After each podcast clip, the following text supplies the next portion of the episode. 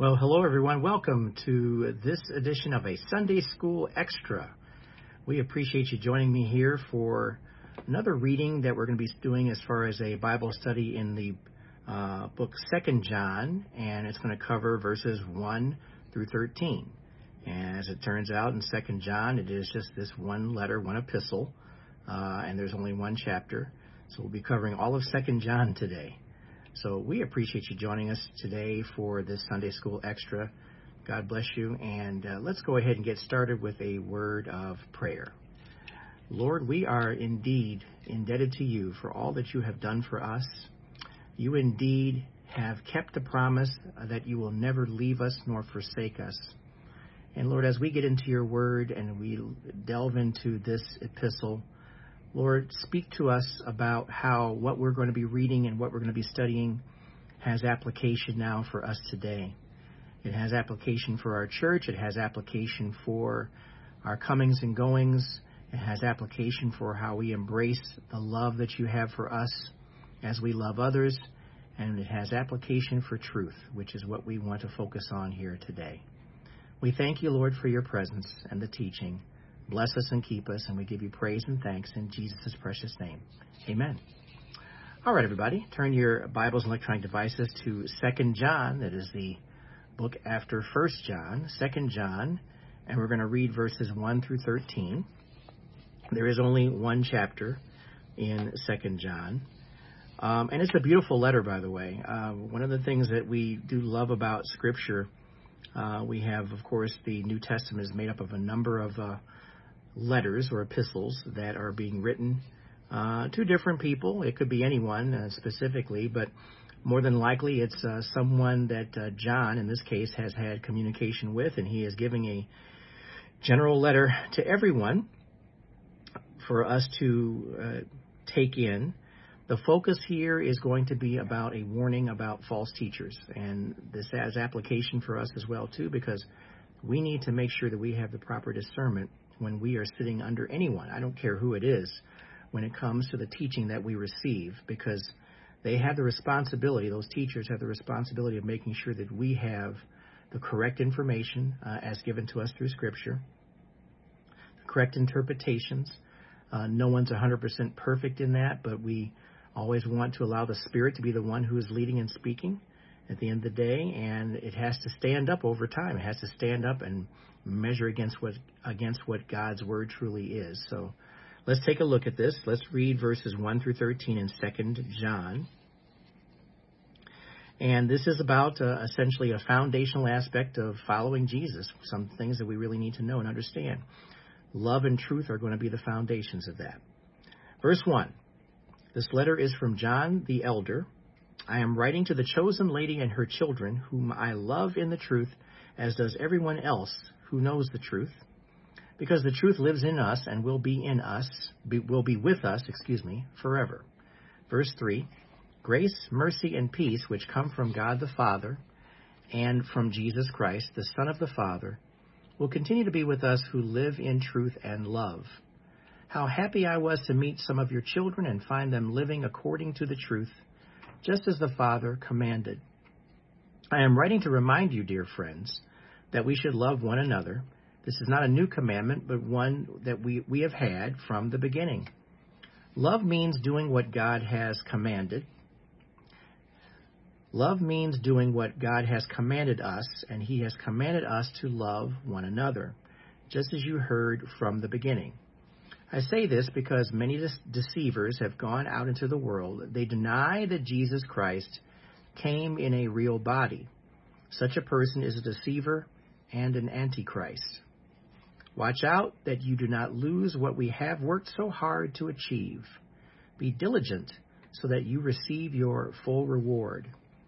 Anyone who wanders away from this teaching has no relationship with God, but anyone who remains in the teaching of Christ has a relationship with both the Father and the Son. Verse 10 If anyone comes to your meeting and does not teach the truth about Christ, don't invite that person into your home or give any kind of encouragement. Anyone who encourages such people becomes a partner in their evil work. I have much more to say to you, but I don't want to do it with paper and ink. for I hope to visit you soon and talk with you face to face. Then our joy will be complete. Greetings from the children of your sister, chosen by God. Okay, that is Second John. Uh, I'll say chapter 1 for the sake of discussion, but there's only 13 verses, verses 1 through 13. And this letter was written. He had visited a woman and I guess the children uh, they had become partners in the faith, and what he was doing was encouraging them with words that would help them to make sure that they would steer clear of anyone who was providing false teaching. Because what, what these teachers would do, they would go from place to place, uh, town to town, and maybe even be invited into homes and just talk about the Lord and, and have conversations about Him and His goodness. And at the end of the day, remember, pardon me, there's no just nothing like a TV or radio or video games or anything like that that we're, we're going to uh, distract people from that standpoint. But the distraction would come, frankly, from those who would knock on the doors and and provide some sort of uh, clever way of teaching to, to or provide some sort of insight as to who Jesus was or something different as a way of frankly trying to get others to join in, perhaps get money from them, perhaps get uh, some sort of support uh, to continue to, to teach the falsehoods that were being spoken about. So that's why John is giving this warning because there's plenty of false teachers out there, and we can relate to that today because we know that there is false teaching that takes place in our churches. You have to discern what you're hearing is true. You have to be the Berean that's going and looking at what's being said and, and testing it out against what Scripture says. I I think it's really, really important that we emphasize the importance of every person who is listening to what is being said, and that includes me too. Uh, you need to make sure that what I'm saying or what is being said stands up to what God's word is saying as well too. Uh, I'm not going to be clever. I'm not going to give you anything that's outside of what God's word is saying. I'm not going to read uh, into anything and imply that it means something else. And at the end of the day, that's what false teachers will do. They'll take the words and twist them around and try to gain a following by doing that. I mean, there's a lot of there are a lot of people who have done that over the years when it comes to the teaching of Scripture. In fact, um, a message that I'm going to be presenting uh, is going to talk about how we've had Scripture uh, used to uh, more imply prosperity the prosperity gospel, something that's a, a definitely a false gospel. Uh, but yet there are a lot of people who fall for that. And a lot of that is because people are greedy and they want to believe that, um, pardon me, there's a train of uh, uh, money coming their way if they follow this per- certain person who's teaching it. And, and we have to understand that there's nothing in Scripture that supports any of that. It doesn't work that way. Um, but let me let me go back over the passage here that we've just read, Second John one verse one, and and explain exactly what's going on with this too, and recognize too that um, this is a time of life when John is a little bit older. Um, it was mentioned that he may have been around 90 years old at the time when he wrote this letter. He called himself. This is a letter. This letter is from John the elder. I am writing to the chosen lady and to her children whom I love in the truth, as does everyone else knows the truth, because the truth lives in us and will be with us forever. He called himself an elder here. The elder has a couple meanings to it uh, in the Greek. It's presbyteros, or presbyter. Uh, makes perfect sense, right? It has uh, the meaning where he can be referring to himself as a senior citizen, um, referring to age, or it can be a title referring to the office in a church, which is something we've heard and seen before as well too. Uh, it could be a minister, a teacher. Uh, he is calling himself an elder because he's really no longer an apostle at this point. He is now in a different stage of his life. He's in a different place in his life. He's lived a good long life. He has had that personal encounter with Jesus Christ, and he always talks about love when he refers to uh, Jesus Christ because that's the foundation of everything that we're doing and everything we're involved in. Um, Jesus was the one who he was always referred to, of course, if you read Scripture, as the disciple whom Jesus loved, and um, he did indeed love John. They had a very special, close relationship, And John is relaying this information to uh, now everyone he writes to. Uh, he wrote the same thing in the book of John and First John, Second John. He'll do the same in Third John, basically warning people to stay on the truth, stand on the truth, don't follow for, don't fall for that false teaching that is out there and is very prevalent. It's something that's very common. And he's saying it for sure. The truth lives in us and will be with us forever. What truth are we talking about? The truth about Jesus Christ. We're talking about Jesus and his truth. This letter was being written to encourage this because um, he may have written it from the Ephesus um, because he spent some time there as well too. But he was warning believers about inadvertently supporting false teachers because we have to say inadvertently supporting them. you have to understand the livelihood back in the day was, uh, frankly, going about and accepting donations. Uh, I read something uh, the other day where the uh, Sojourner Truth, who used to go and preach throughout the land, she was an evangelist and she would have to raise support as well too. She had had a book dictated because she couldn't read or write, and she had a book that was dictated by someone else, and she had copies of her own book that she would sell and hand out because that was her way of earning money. Um, not much different than what we're talking about right here, where these gentlemen, these people who were going about uh, the different towns, the different areas, that they would raise support on their own. And so John was warning about making sure that this lady that she that he was writing to, as well as others, were not supporting these false teachers because they would have to do what? They would have to kind of buffalo whoever's listening to whatever their messages are and give them the information that well, I understand what this what so and so said here, but here's what I say. Here's what I think based upon what my understanding is. And it's kind of tough to now go back and check what's being said because these epistles this New Testament had not been written yet. So this was a brand new, a new church, a new gospel that was being preached. It was kind of hard to compare it to what was already spoken of uh, in the Old Testament. The Old Testament was already out there and the documentation was there. But there is always someone out there who's trying to be clever. Uh, I think that's the best way to put it without being pejorative about it, I suppose. I'm not using anyone's name in particular, but there are people out there who are clever. Um, and so they will try to kind of hoodwink people, surprise them, give them something that would be, they would think would be um, an insight into what God was providing, or as far as information is concerned. And we want to uh, ensure, first of all, that John's warning to the lady and to the the children was to not fall for this, not fall for this teaching. And there were a lot of people out there by the end of the first century who were evangelists, like I had mentioned, who they were teachers and they were growing, going through the countryside. There were a ton of them near the end of the first century, and they were promoting heret- heretical ideas about Jesus, heretical ideas about the gospel.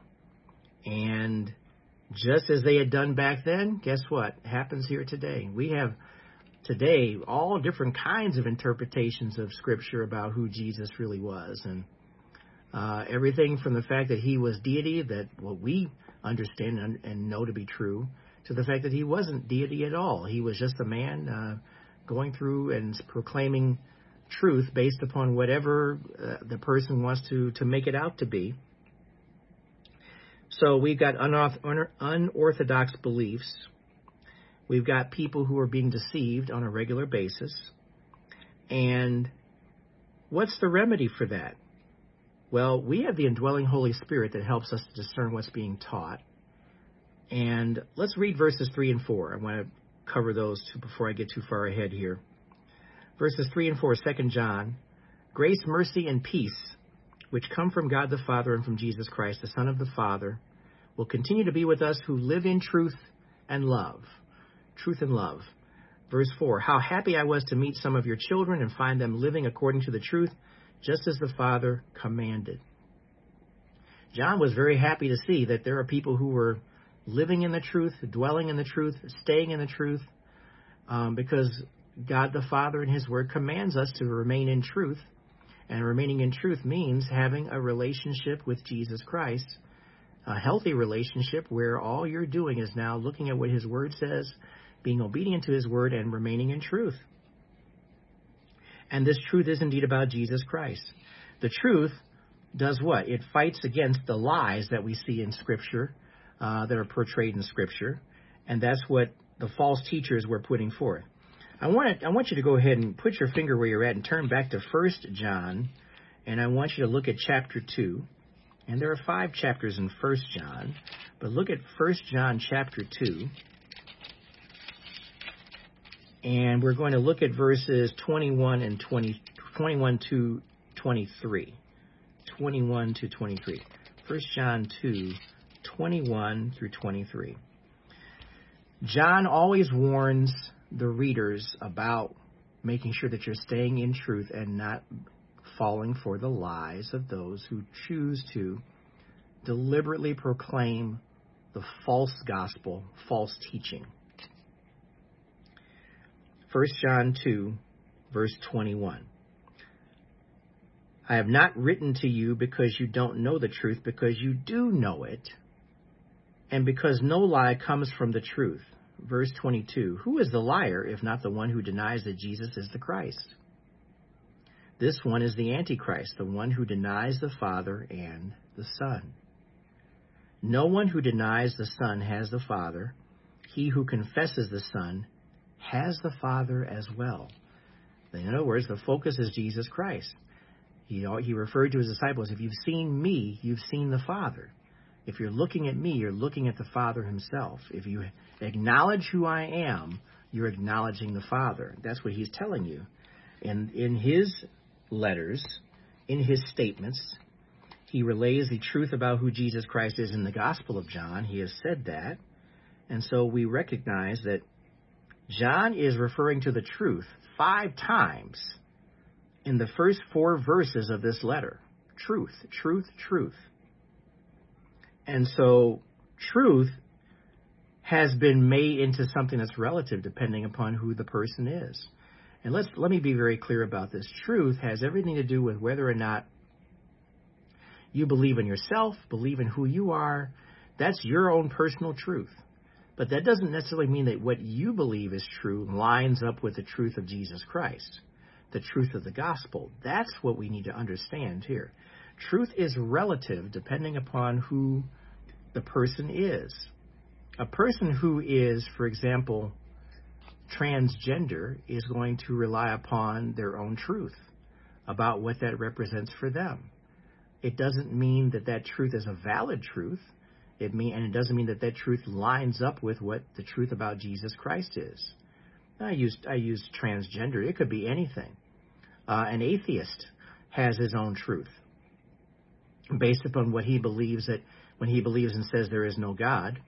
But he, there is a God in that atheist's life. That God is actually in the person himself. He believes in himself. He doesn't believe in anything else. That's that person's truth, but that doesn't mean it lines up with God's truth. That's the that's ultimately what we're referring to here. Depending upon what your truth is, your truth is your truth, my truth is my truth. But John is telling us there's an absolute truth. An absolute truth that every other truth has to line up against that absolute truth, and that's God. He's the ultimate standard by how all of us are going to be judged. And nobody wants to talk about that. God is going to be the ultimate judge for all of us, every single one of us, and that's whether we have a relationship with Jesus or not. He's the ultimate judge. The word that we read, the words we read in Scripture, we need to make sure that our behavior lines up with the truth that God's word is giving us. And that's what John is telling us. God's word is true. His words and ways are true. And whatever contradicts or opposes that truth is what? False. It's deceptive. It's dangerous. And that's what we have to recognize here. And so, what's the responsibility of someone like myself or other Christian leaders and teachers? Whatever we teach and preach about better line up with Scripture. It better line up with the Word of God. So that's what we have to recognize here. It has to line up. It has to make sense. It has to be something that is going to be what's necessary to counter, frankly, the deception in the world. And if we were not countering what the world teaches, then we're not doing our jobs. We're not fulfilling what God would have us to do. We need to make sure that we're taking a stand for truth and recognizing that sometimes that truth is going to hurt. It's going to be something that is going to be, people are going to say, well, you're not teaching the truth. And there's going to come a point where people who teach the truth, like I do, are going to have to face consequences at some point because this world does not want to hear about God's truth. Um, I'm very thankful to be living in the age of grace because I re- recognize that when Jesus returns and puts both feet on the ground here and on the earth, the age of grace is over. Uh, we will recognize that we're living in a different time. It's going to be about God's truth, the truth about Jesus Christ, and focusing on that. And if you don't believe in that or don't want to follow that, then you've got um, you've got a real problem. um, you've got a real issue to deal with. Now, let me let me be clear about this. Jesus, the very nature of Jesus Christ, is grace and peace because that's what he teaches in his word. He does indeed extend grace and he does extend peace, but we have to understand that this time right now, there are people who are living whatever way they want to live, doing whatever they want to do, and God is giving them every opportunity to acknowledge the presence of the Holy Spirit and acknowledge that Jesus Christ is indeed Lord and Savior, the Lord to be paid attention to. And so this is what we need to recognize. And I think that John is doing everything he can to make sure that people recognize. Well, let's look at verse 5 recognizing that we need to love one another and recognizing that God is what is telling us to do. He's telling us to do this very thing. Verse 5 I am writing to you back in 2 John, uh, verse 5. I am writing to remind you, dear friends, that we should love one another. This is not a new commandment, but one we have had from the beginning. What does love mean? Love means doing what God has commanded us, and He has commanded us to love one another, just as you have heard from the beginning. The very foundational aspect of Jesus Christ is love. He is loving us. He's already loved us from the very beginning before we did anything. But what he's teaching us to do in his word is to love one another. If you're loving one another, you're living as Christ would have you to live. That's what we have to recognize here. Living as Christ would have you to live. And it's something that's just going to flow from you naturally when you have this loving relationship with Jesus Christ doesn't require any special effort. It requires you allowing the Spirit to live and work in your life, and you will be able to love one another just as His Word commands you to do. It will be a natural inclination for a believer to do this. It is a recurrent theme in the New Testament. Again, the New Testament was was is, was a new creation here at the time when John was writing this and penning this, hadn't come into being yet but that the theme of the entire New Testament is based upon Jesus saying, Love one another.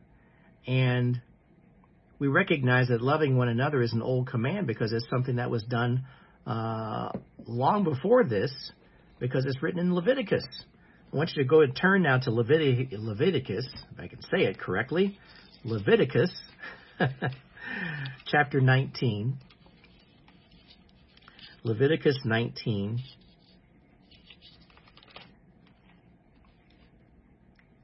verse 18.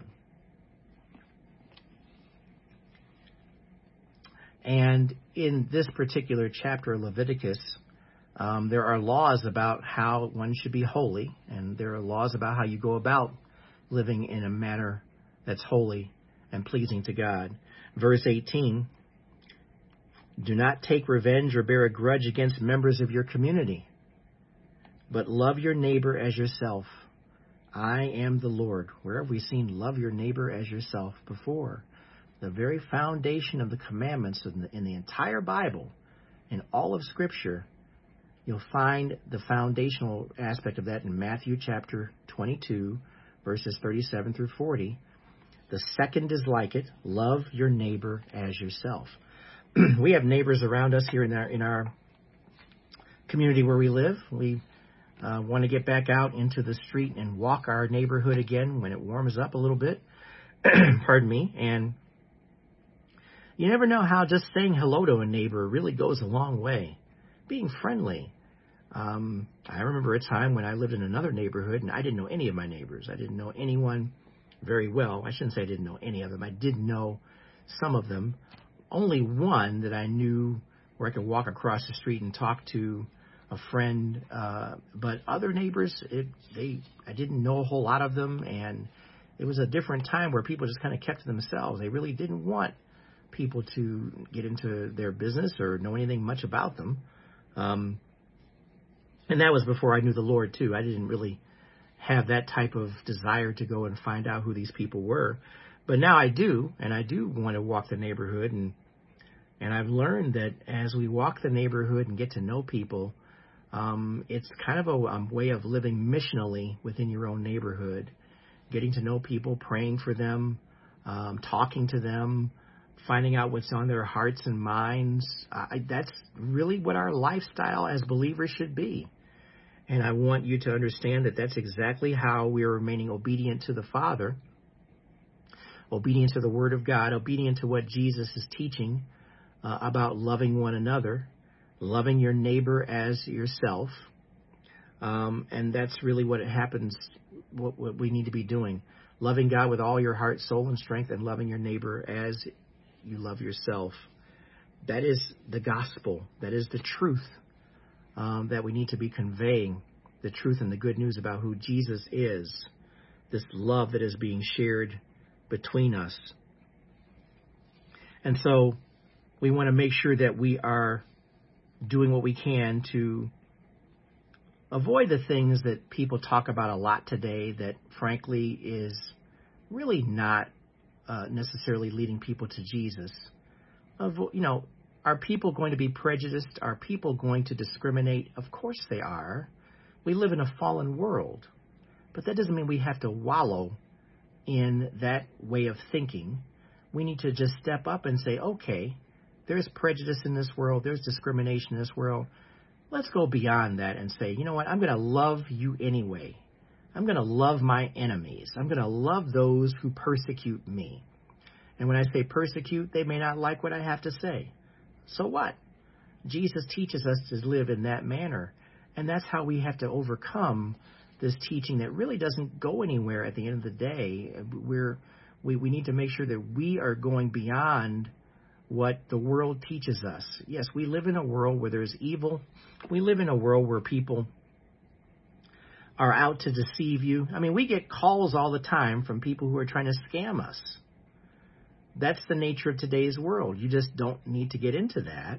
You need to shut that stuff off and focus more on Jesus in the in the long run and not get caught up in all that stuff because all it does is just ruins your mood. It ruins your way of thinking.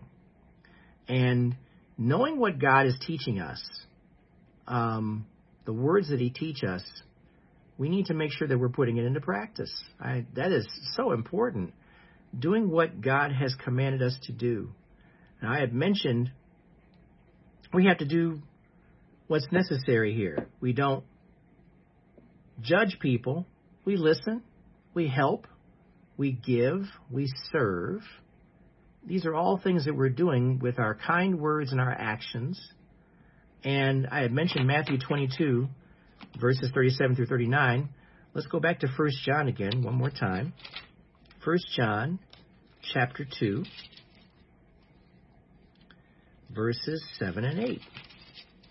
1 John 2, 7 and 8.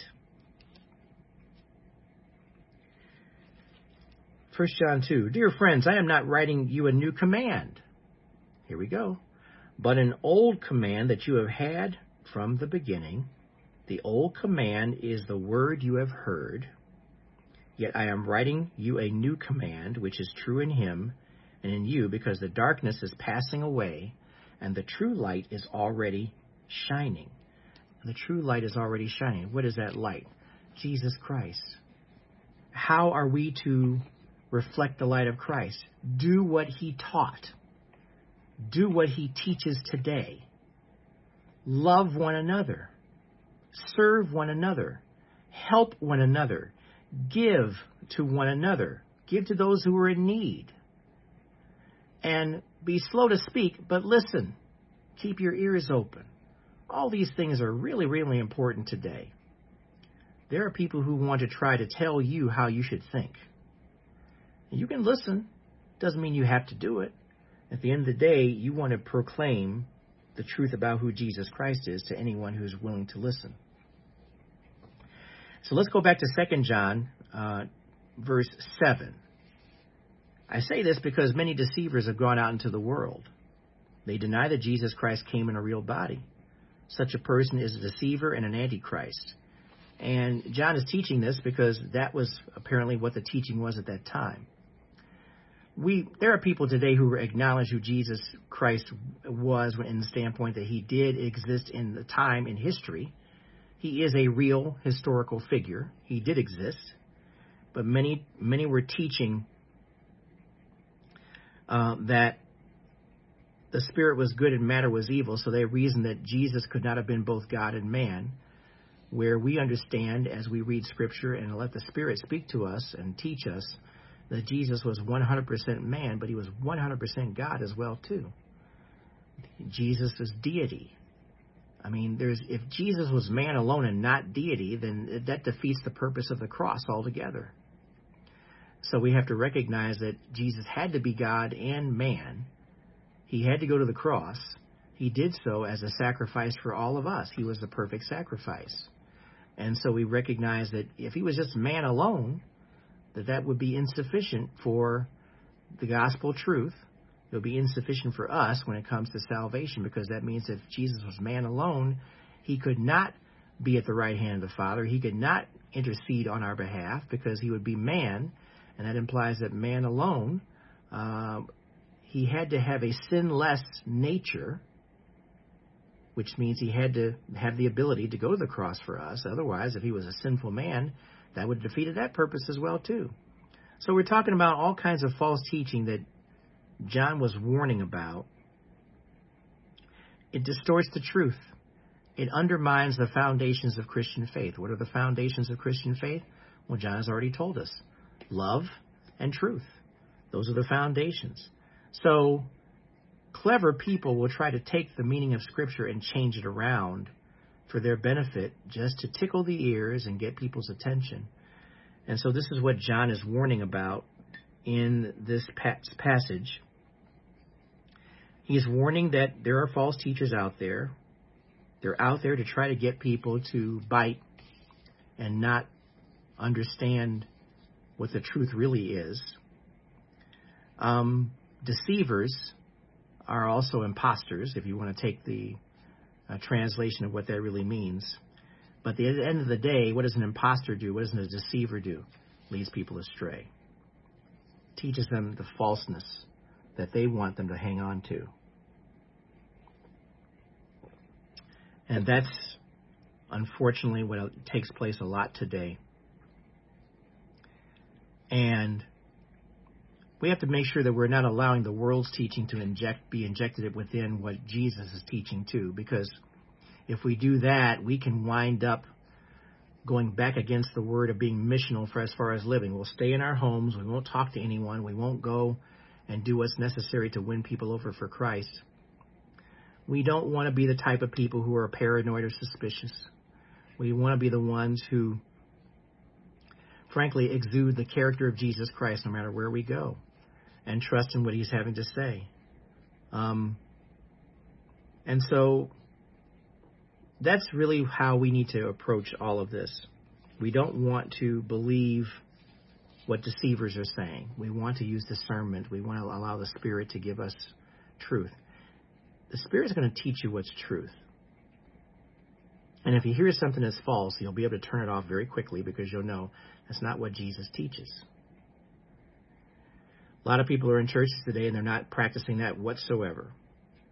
They're trusting in what the leadership is telling them and they're believing it without testing it against what the Holy Spirit is saying or what God is saying.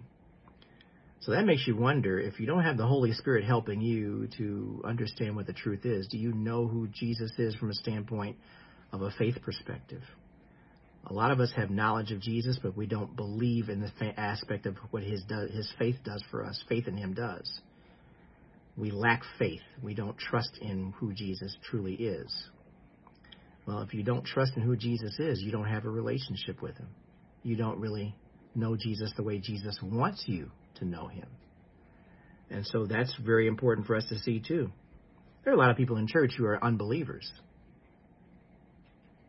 Let's leave it there. A lot of people in church today, and may have been in church all their lives, and they're unbelievers. So may you not be that person. May you be the person, if you understand what God truly is doing through Jesus Christ, what John is saying to us here in this passage, if you understand the truth about who Jesus Christ is, and you understand that that truth means that you have to make a commitment in having a relationship with Him, that you believe exactly what He's teaching you, you believe that He is Lord and Savior of your life. That's a commitment. That's a decision. So let's continue in verse Second John, verse 8. Watch out that you not you do not lose what we have worked so hard to achieve. Be diligent so that you receive your full reward. The full reward. And verse 9, I'll go ahead and read that. Anyone who wanders away from this teaching has no relationship with God. But anyone who remains in the teaching of Christ has a relationship with both the Father and the Son. So what he's saying here, everybody, and John, verse 9 emphasizes this. You can be taught what's correct. But if you wander away from it, you never had salvation. You never had that relationship in the first place. But anyone who remains in the teaching of Christ has a relationship with both the Father and the Son. And I think that's what's important for us to see here, because we're not talking about losing salvation if you've never had salvation. That's where we have to leave that. You've never been saved. You can't lose it if you haven't been saved. And so you have to make a commitment that what you're being taught is worth making the firm commitment and believing that Jesus is Lord of your life. I think that's the difference for a lot of people. We need to understand that Jesus, people know who Jesus is. They believe that Jesus existed. But when it comes to taking Jesus now as Lord and Savior of your life, that's where salvation comes in. He grants that to every person who believes in Him as Lord and Savior. And that's where we need to make sure that we are teaching this too, because it's not enough just to say, I believe in Jesus. There has to be something foundationally within that belief system that says that I believe that Jesus is Lord and Savior of my life. And that's where salvation comes in. You can't lose salvation if you've never had salvation. That's the teaching. That's what we need to do. And the full reward, frankly, that John is referring to here, because he's already talking to people who really do believe in Jesus from the standpoint of that he is Lord and Savior. And don't let anybody talk you out of that or talk you out of that situation. But now, the works that we do on behalf of Jesus, there's a reward for that. And that's what John is referring to here. Be diligent so that you receive your full reward. Salvation is just the beginning. The full reward comes with making sure that we are not allowing ourselves to very uh, go away from the truth, speaking the truth to other individuals. And we have to recognize that those who live for themselves and justify their self-centeredness by teaching false doctrines are going to lose that reward. What is that? I mean, that that is interesting, isn't it? If you're teaching a false doctrine, did you ever really have anything? Did you ever really understand what truth really was? I want you to turn to Matthew chapter 7. Matthew chapter 7. This isn't complicated. I don't want this to be complicated because I don't want people to question whether or not they have eternal life. If you know that Jesus died on the cross for you, and you believe that he died on the cross for your sins, and that you've acknowledged him as Lord and Savior of your life, you have eternal life. But understand, there are a lot of people who have not done that. And those who teach falsely why would they get some sort of reward from the Lord at the end of the day? Look what it says in Matthew 7, verses 21 to 23. This is a very, very important passage. This, Jesus makes it a point to say this. Not everyone who says to me, Lord, Lord, will enter the kingdom of heaven, but only the one who does the will of my Father in heaven. In other words, saying it only goes so far. It's got to be a heartfelt thing. But if you're out there teaching a false doctrine, are you really saved? Are you really a believer in Jesus to the point for salvation? That's why we need to work out our salvation with fear and trembling. Because we need to make sure that what we believe is going to give us what we need when it comes to eternity with Jesus. I broke that up a little bit. Not everyone who says to me, Lord, Lord, will enter the kingdom of heaven, but only the one who does the will of my Father in heaven. Verse 22, Matthew chapter 7. On that day, many will say to me, Lord, Lord, didn't we prophesy in your name, drive out demons in your name, and do many miracles in your name? Then I will announce to them, I never knew you. Depart from me, you lawbreakers. That's in the Christian Standard Bible Version. That is an amazing statement. People, you have to understand if, if someone is acting and saying that we're prophesying in your name, driving out demons, and doing many miracles in your name, they're saying that they're doing those miracles in the name of the Father, and, and God can use anyone to do that. But what about the heart relationship that that person has with Jesus? I've seen videos.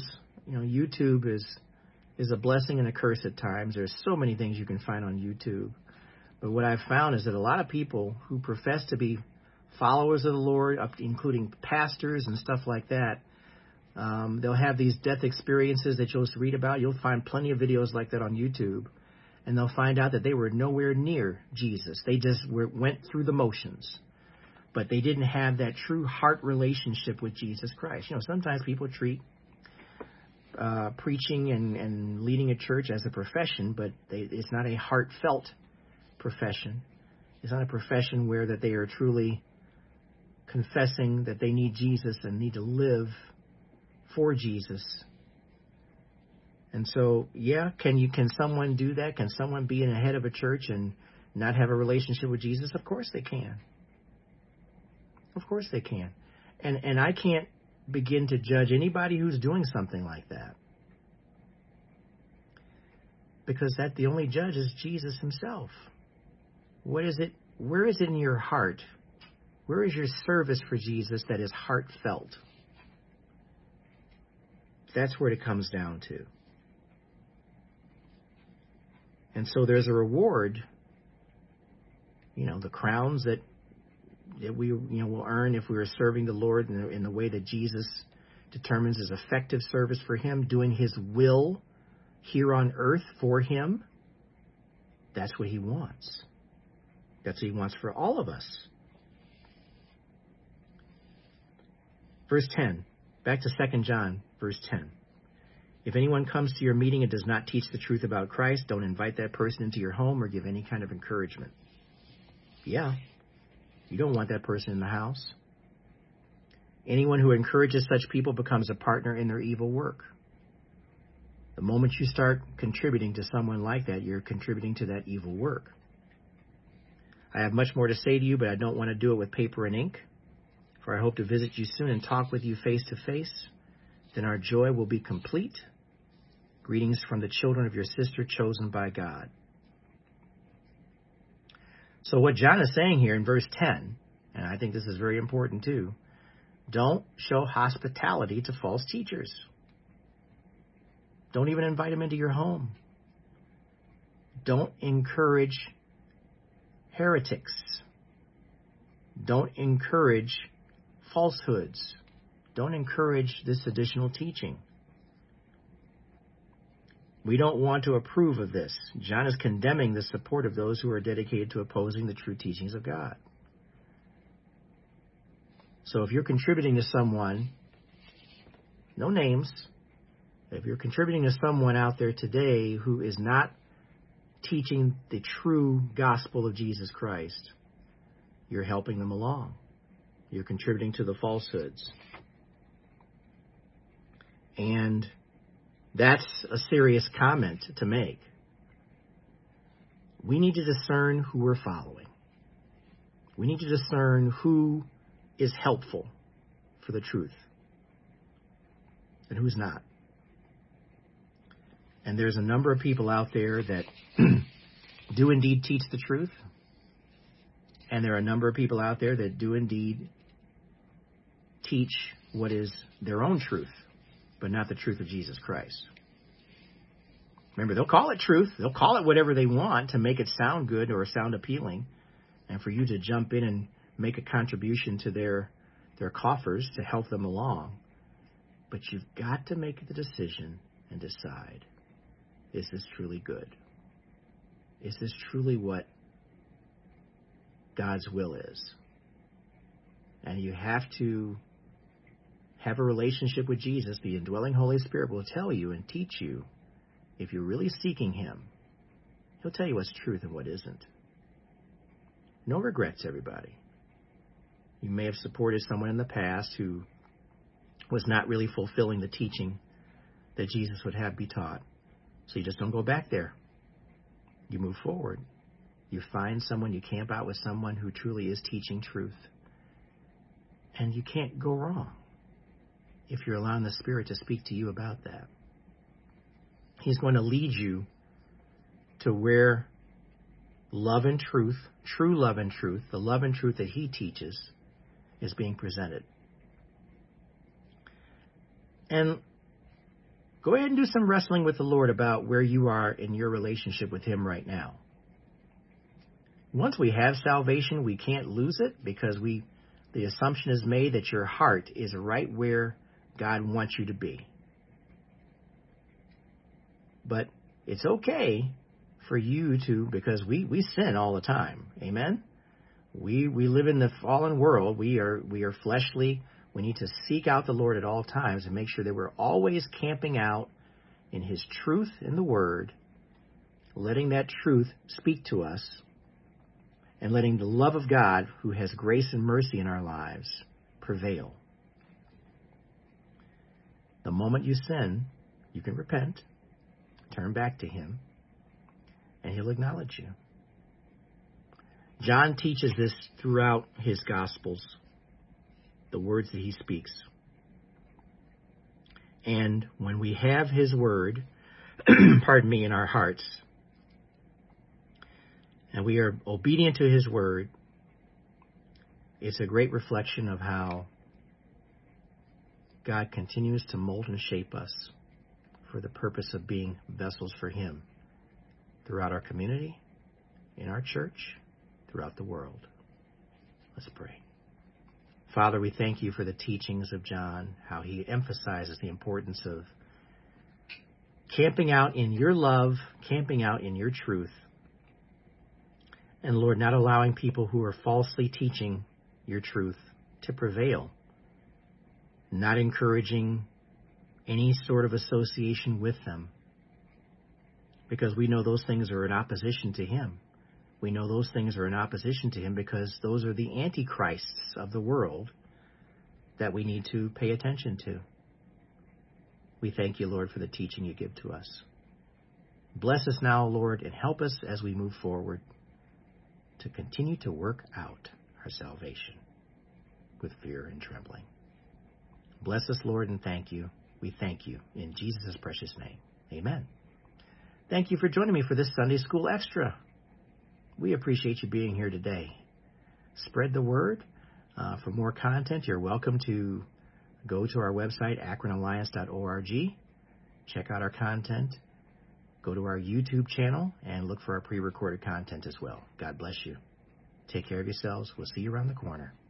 And we'll see you next time.